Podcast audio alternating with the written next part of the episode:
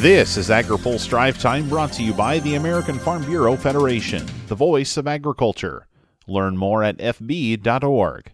Good Wednesday afternoon. I'm Spencer Chase. $1.9 trillion in coronavirus relief is headed to the president's desk.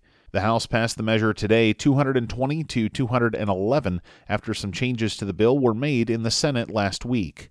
The legislation now goes to President Joe Biden for his signature. Chief among the ag policy provisions in the bill is assistance to minority farmers. AgriPulse's Ben Nuelle has more. House and Senate Agriculture Committee members vow to work with USDA as the department implements COVID 19 relief to financially assist minority farmers.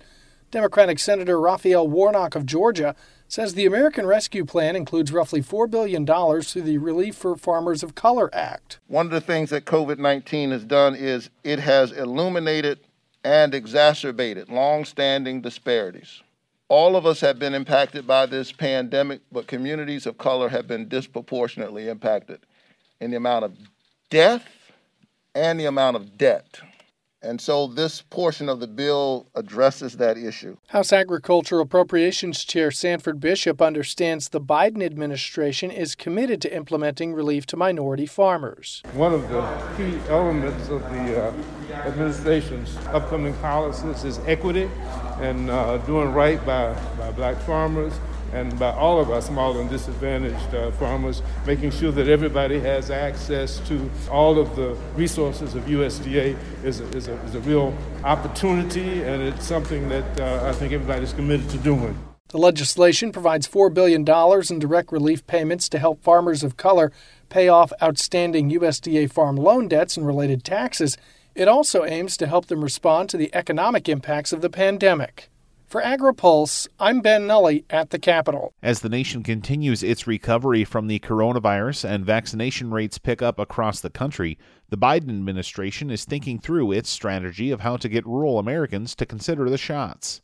By and large, rural areas are populated by conservative Republicans, many of which did not vote for Biden in the November election. And while some may be skeptical of the vaccine, White House senior COVID 19 response advisor Andy Slavitt says it's important to address their concerns. He says the administration is hoping to better inform key individuals like doctors and pharmacists in rural areas where residents might have questions. It's important for us to do our jobs right that those people have access to truthful information. They're going to say what they're going to say. They're going to say it in their own words.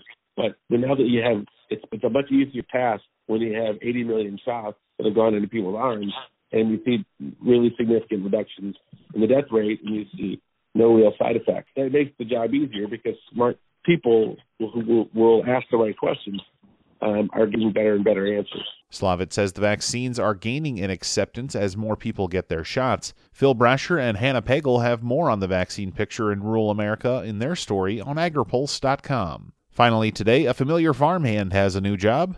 Former House Ag Committee Chair Collin Peterson is joining Combest Sell and Associates, which has food and ag clients familiar with Peterson's work on the committee and in Congress. Tom Sell is the manager and co-founder of Combest Sell. He's also a Republican and a former staffer for another former House Ag Chair, Larry Combest.